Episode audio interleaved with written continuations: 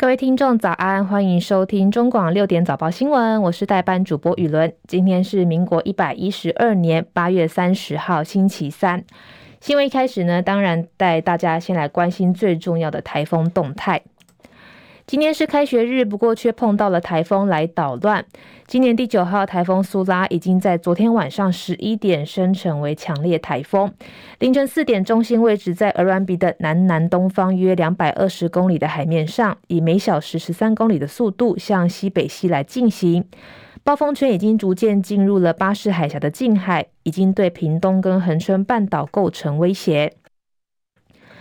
所以气象局已经针对屏东跟恒春半岛发布了陆上警报，会有局部大雨发生的几率。因此，在高雄市的桃园市桃园区，今天是停止上班上课。另外，在屏东县的狮子乡、枋山乡跟车城乡、恒春镇、满洲乡、牡丹乡，今天也都是停止上班上课的。所以呢，要提醒听众朋友，这几天呢，一定要注意安全。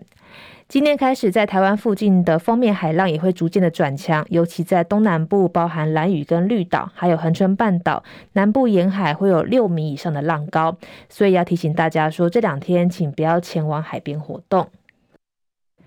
温度方面，受到台风的外围环流沉降影响，白天开始从桃园到高雄地区会有局部三十六度以上高温出现的几率，也提醒听众朋友外出记得防晒。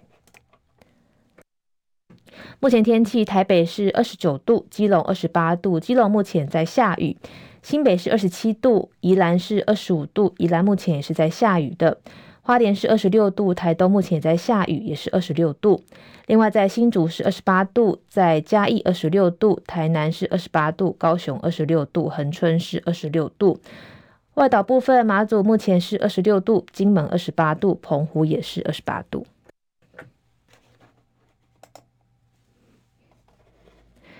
美股消息，由于今天公布的两项数据，包含美国就业市场正在降温，跟消费者信心意外下滑，没有给予美国联准会进一步升息的理由，所以美股今天是全面收高，包含道琼指数是上涨两百九十二点，收在三万四千八百五十二点，纳斯达克指数也是上涨两百三十八点，收在一万三千九百四十三点。标普百指数是上涨六十四点，收在四千四百九十七点。费城半导体指数是上涨九十一点，收在三千六百二十九点。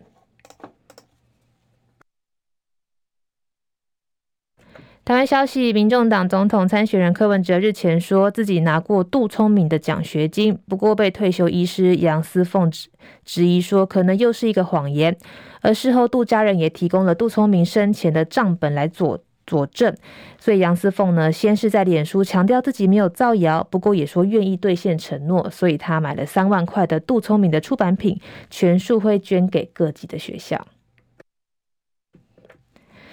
另外，红海创办人郭台铭宣布投入二零二四总统大选之后，也抛出说要跟柯文哲、要跟侯友谊一起来喝咖啡啊，喝奶茶。在昨天晚间，柯文哲跟郭台铭一同出席台北市计程车工会举办的普渡餐会。郭台铭原先呢是跟柯文哲时间是不一样的，不过郭台铭刻意提早到，就是希望可以跟柯文哲见上一面，就是说要跟他喝咖啡来聊聊天这样子。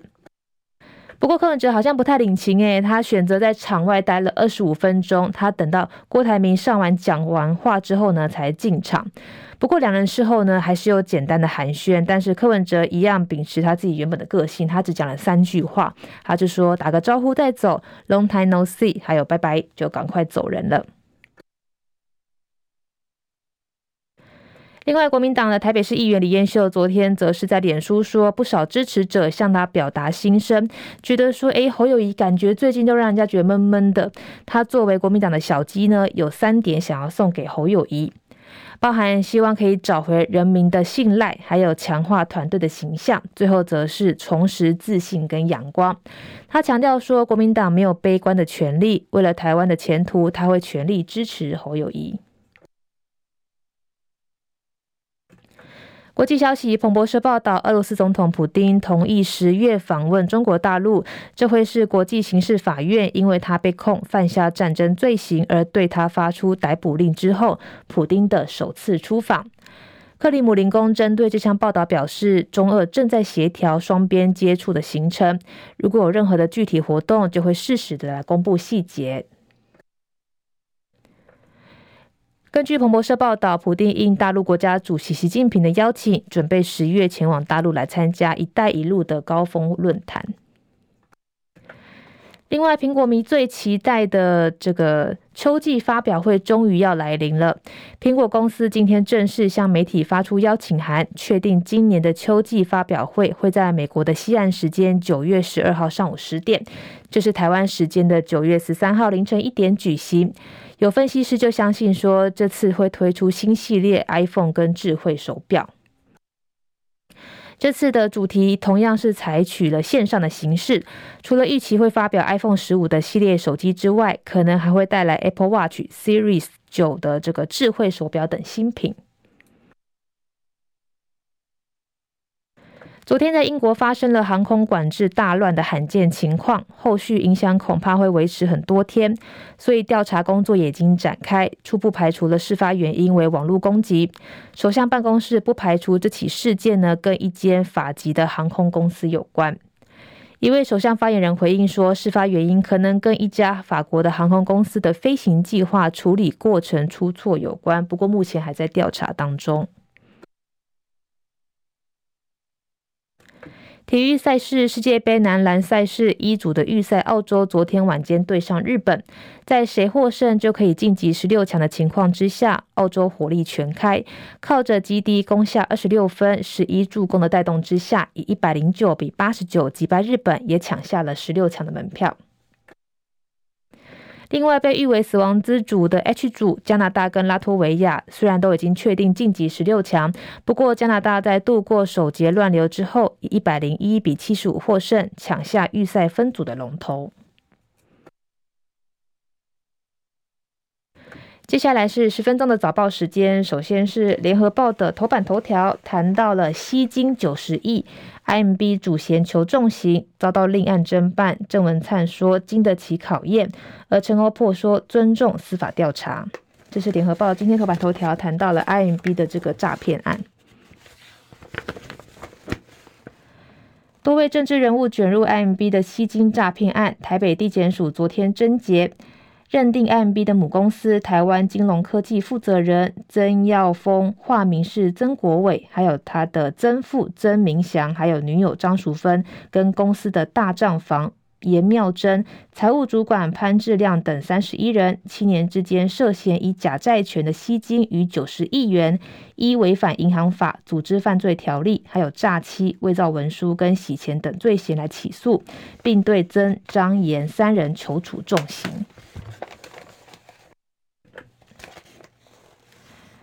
行政院副院长郑文灿也被指控说涉嫌跟主嫌曾耀祥有密切的往来。北检另案侦办调查当中，郑文灿办公室昨天声明说，完全配合司法单位的调查来厘清真相，也愿意把所有的证据摊在阳光下，一切坦荡荡来处理，经得起考验。案 B 吸金诈骗案广受全国的注目，除了因为诈骗金额非常非常高之外，另一个因素呢，就是有多位的绿营政治人物被指涉入。除了已经被起诉的陈正坤，民进党立委陈欧珀也因为被前立委黄国昌指控跟 IMB 关系匪浅。陈欧珀在今年五月宣布退选之后，民进党主席赖清德也为此在中执会上说了重话。他说：“政治的风气不能够败坏，有权力的人要能够以身作则。”警方表示，陈欧珀的部分将另案侦办。陈欧珀昨天说：“尊重司法调查，也希望司法无枉勿纵，尽快侦结。”其实，检方在起诉书当中也批评说，IMB 的平台以 IM Bank 来自称，自诩为银行。无视政府对非银行不得经营收受存款之禁令，平台经营期间长达七年，吸金金额高达九十亿的余元，危害国家金融推测政策跟这个推行，还有妨碍我国金融交易审计。这个是今天联合报头版头条。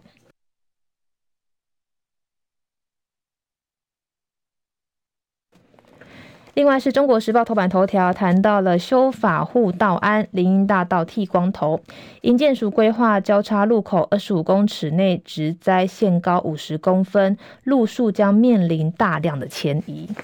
这个是中国时报今天头版头条谈到了行人地狱。为了洗刷台湾行人地狱的恶名，营内部政部的营建署来着手修法。规划交叉路口二十五公尺范围内的植栽限高五十公分，以确保驾驶跟行人不会因为植栽而挡住视线，发生意外。不过，如果依照这个规定，各地著名的林荫大道，像是台北市的仁爱路或是敦化南北路等多处的路树就会不复存在，都市的景观就会大为改变。用路安全跟路口的植栽到底哪个重要呢？其实，在 YouTuber 火花罗曾经就拍摄影片，他只说新北市的芦洲环东大道的分隔岛上种植行道树，就会遮蔽驾驶的视线。汽车在停止线之前，才会看到有行人站在分隔岛跟斑马线的交界处。火花罗也批评政府的绿化反而成为道路杀手。营建署五月就曾经在市区道路跟附属工程设计规范修正草案来召开审查会，也邀请了地方政府共同代表来讨论，并达成共识。交叉路口为了保持良好的行车视距，距离停止线二十五公尺范围之内的植栽待种植之灌木，还有草花跟草皮，植栽的高度应该低于五十公分。到现在三个月之后，修正草案还没公告，营建署说还需要再请专家跟地方政府就务实面来做讨论。如果依照营建署的新规范，路口的植栽迁移会是一个大工程。根据统计，台北市的行道树有九万四千零五十三棵，而新北市的行道树包含分隔岛跟人行道就有七万多棵。当时营建署开会的地方政府就有反映说，如果要依照规范来执行，恐怕会有很大数量的乔木需要迁移，在实务上会比较困难。这个是中国时报头版头条。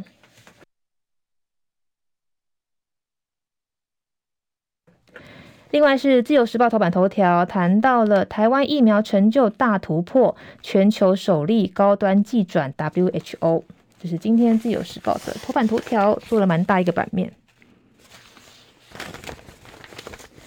世界卫生组织 WHO 旗下的 COVID-19 技术禁用联盟 CTAP，还有药品专利联盟 MIPP，昨天分别宣布。将跟高端公司合作，取得高端新冠疫苗的技术授权，让各国制造商取得制造技术疫苗，协助中低收入国家取得疫苗防疫。这是全球的新冠疫苗首例，也代表国产疫苗这个上了国际，并具有公益性，意义非凡。MIPP 官网提到，高端疫苗在二零二一年七月左右在台北取得紧急使用授权 （EUA） 之后，至今已经在七个国家分配使用超过三百万剂，此为审核通过技转的原因之一。另外，《自由时报》还有一个头版头条谈到了美批授受日空对地的长城巡弋飞弹，射程超过九百公里，可强化中国北韩的核阻力。美国国防部二十八号表示，美国政府已经同意向日本出售这个挂载于战机的长程空对地的巡弋飞弹跟相关的配备，总值达到一点零四亿美元，约三十三点三亿的台币，而且已经通知国会，这批飞弹的射程超过九百公里，而日本政府先前提出需求，希望可以采购多达五十枚，这也是美国首度同意对日本军售长程的巡弋飞弹。接下来是《工商时报》头版头条，谈到政府出招防外资狂卖台股，固装二十二兆台股资金，金管会提前一个月开放外资可以拿上市柜的股票做抵押调度外币。《工商时报》今天头版头条，避免外资一需要掉头寸就拿台股当提款机，金管会二十九号宣布提前一个月开放外资可以拿台股做抵押来调度外币。政企局的副局长高金平表示，相关的系统已经建构完成，外资每个月都要登入系统来申报、来控管。目前有一千六百五十七家的上市上市柜公司股票可作为外资的融资担保品，占上市柜公司数的九成以上。另外，金融机构部分，国内已经有三十家银行可以作为保盈。外资今年大买台股，总持有总市值已经超过新台币二十二兆元。金管会开放外资可用台湾上市柜股票作为海外投资活动的担保品。外资在海外需要资金或是因应经济这个基金赎回时，就不必卖出台股，有助于外资在台运用资金弹性跟增资台股的意愿，也有助于稳定台股。高金平表示，这次开放的措施是今年美侨商会提出的白皮书建议之一。今年三月时已经修法，并取得央行同意，但因为要修改相关的系统，原定在九月底上路，这次呢是提早一个月来放行。